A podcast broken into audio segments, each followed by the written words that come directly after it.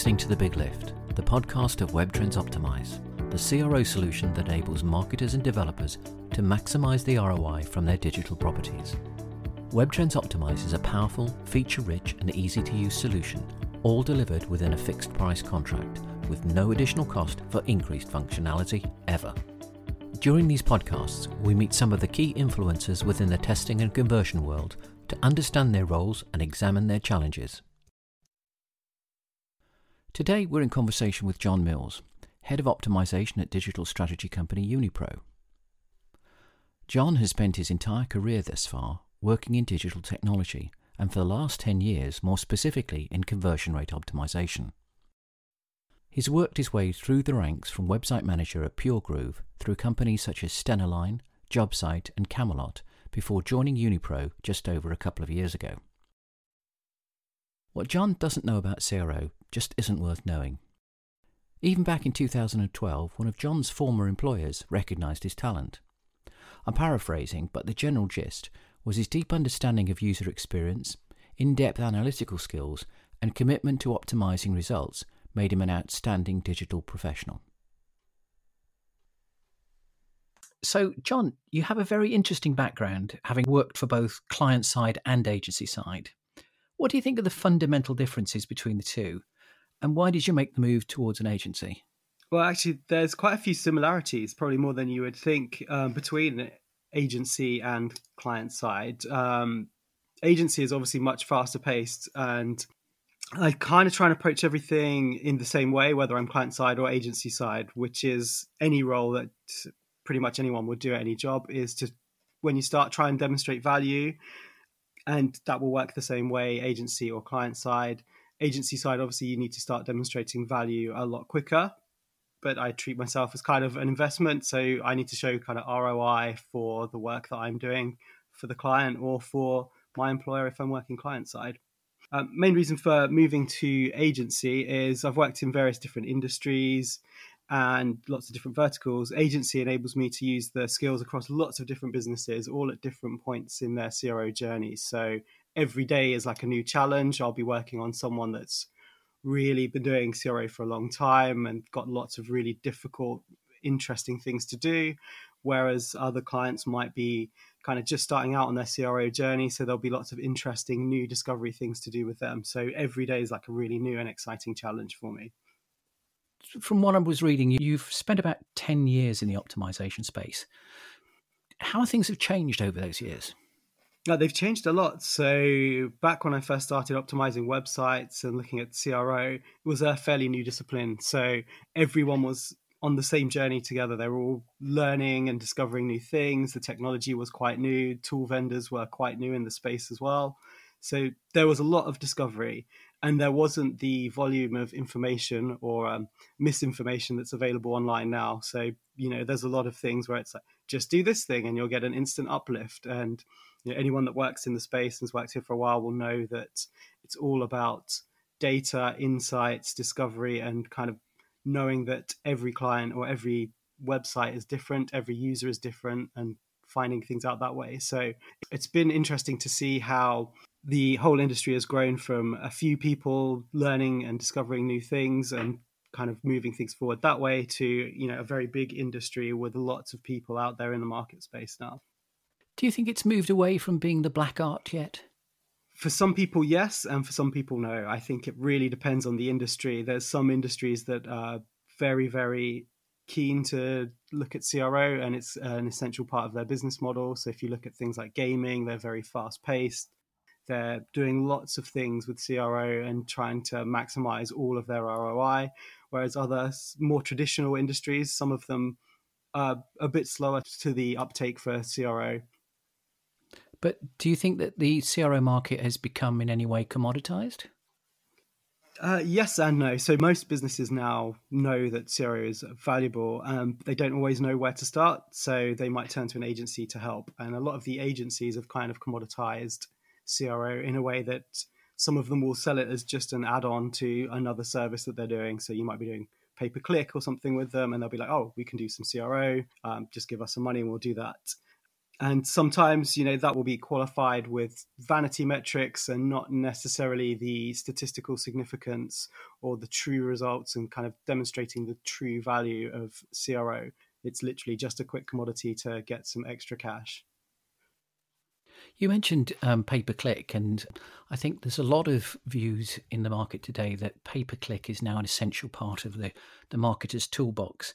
Yet I'm, I do not believe yet that CRO is an essential part of um, the marketer's toolbox. Now, that doesn't mean that I don't believe it is, but I don't see that quite so much. What are you seeing in the market? It really depends on the industry again. Um, one of the things that's sort of quite happens quite a lot is pay per click is very very easy for everyone to understand. It's a simple model of you spend X, you get a return of Y. Uh, there's diminishing returns with that, obviously, and CRO can generate a much bigger ROI if done correctly. But because it's so difficult to understand, it's not often kind of picked up as much as it should be.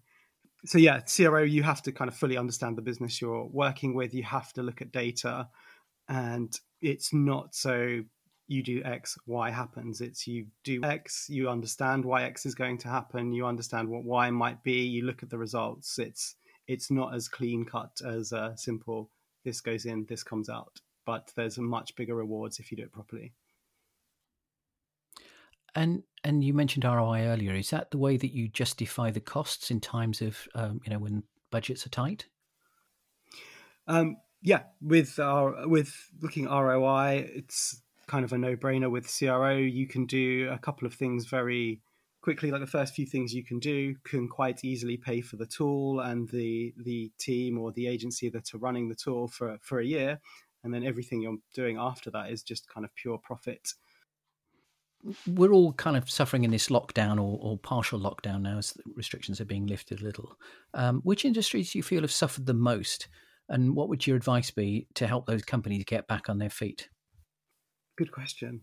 So lockdown overall has actually been very interesting to look at the different industries that have been affected. So some of the behavior has been very different to what you might expect. So I've seen some retailers have actually stopped trading online. You've got other retailers that don't have a web presence that are suddenly scrambling to get a website up really quickly. But I think the industry that's had the probably the biggest impact is the automotive industry. So there were some stats released quite recently saying that new car sales figures are the lowest they've been since 1946. So 97% lower than that of the same month in 2019. So if you look at April 2020, that's a huge, huge reduction. That's a big impact to a whole industry. And how do you think CRO can help them? There's definitely a lot of stuff to do. So I know we talked about um, some industries, sort of older industries, are not so up to speed with CRO and the benefits of it, and they've got quite traditional models. So it's quite often difficult to change that mindset. But if you look at things like Tesla, for example, in 2018, 78% of their Model 3 sales were all online. So it's literally people buying a car with their phone. So there's an appetite there for people to do that. Um, the best thing that you can do with CRO is start creating hypotheses, looking at the data that you have, and kind of trying to work out how you can convert people that are researching cars into potential buyers. So um, I think it's approximately 92% of people research a car online before they start considering buying it. So there's definitely people out there looking online. It's just a case of how do we do that. So there's some kind of small steps you can do. You can start surveying people as they come to the site. You can contact your database, ask what would make them buy online, and then start building out hypotheses around that. Um, there are quite a few companies, and it's not just Tesla now that's that's moving towards a, an online model. I think there, Jaguar Land Rover are doing it, and I think Hyundai are doing it. Do you think that's the way forward, or do you think showrooms will still um, have a presence? I think showrooms will always have a presence. It's always quite fun to go and look at cars and see what they look like, and you know they're quite tactile items. But I think as people get more and more used to doing things online, you've done your research. If you know which car is right for you, you'll buy it online, regardless as to whether a showroom exists. So, just much more general now. Um, one of the things that I was kind of try and ask is some some questions which we might get a little insight into. Is so, what are the most interesting questions you've been asked uh, when in a prospective client meeting? Oh, that's a, a, difficult question. Obviously, I can't name and shame anyone, but um, I think one of the most interesting ones I've had recently was a client that um, they clearly knew CRO and they knew their stuff, and they were asking questions just to kind of try and catch me out a little bit, just to see as a little kind of test to see if um, you know we were able to deliver on what we were talking about. So asking things like, um, which test would you recommend on this page, or you know, what would you do here? And it's quite a, quite an interesting idea that they they would just do that, and obviously the, the response is without the data, you can't really make an informed decision. So it was that was quite a fun question that I was asked in a recent pitch. And are clients now investing in data analysts themselves, or are they leaving that to you guys? Again, it depends on the industry and the client. Some people have data analysts, some people will get us to do it. Um, some have both. So some people have the data analyst, but the analyst will be so busy they'll rely on the agency to kind of help them do that work for them and treat the whole CRO piece as a separate piece. So it really, really depends. Every client is very different. A couple of years ago, we were talking about personalization, and it's still very often used and sometimes confused with CRO. How would you differentiate the two terms? They're both really good tools, and if personalization is used right, it can be used as a CRO tactic or, or method for increasing conversion rates. So whilst they are different, I kind of see they kind of live together in kind of the same space. So if you are good at personalization, you're going to have an impact on your bottom line. It can be a really, really nice tool for conversion rate optimization. And conversion rate optimization, when you're talking to clients, is it the bottom line that they're really concerned with? Pretty much every business, that's what their the client is concerned with. If they say they're not, then um, you know someone else above them will be. You know, the CEO is always interested in how the business is doing and what the bottom line is. And how do you um, gauge greater interest from the business into what you're doing? In what regards? Sorry, can you? So you can. It depends on who you're involved with. Sometimes you're involved with the, the CMO or the marketing director or whatever, but other times you're much more tactical than strategic. Do you think CRO is now becoming much more strategic than it was before?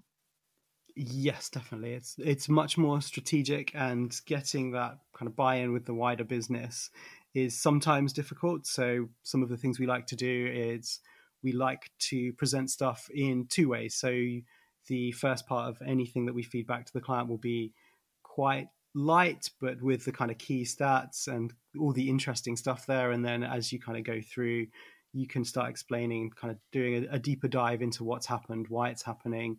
So it's kind of everything we do tries to meet the requirements of lots of different audiences. So it's something to keep everyone interested in.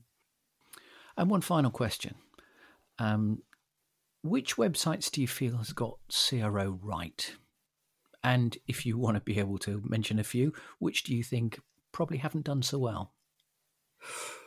Ooh. So I mentioned before it's hard to to make any judgments without the data. So um, I can't really say without seeing the data that because you know every website is different, every client is different. What works for one might not work for another.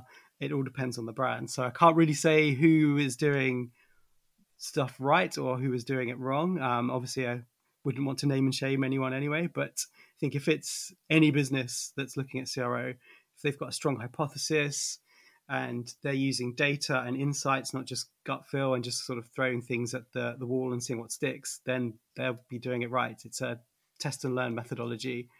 Um, and that's where you're going to get the biggest return. I'll let you off as to who you think isn't doing a good job. good. John, thank you very much for your time. It's been good to talk. I'm sure um, we'll get back together again at some point in time with regard to um, taking this further. But thank you again for sparing the time in these very busy um, days. And I look forward to speaking to you again.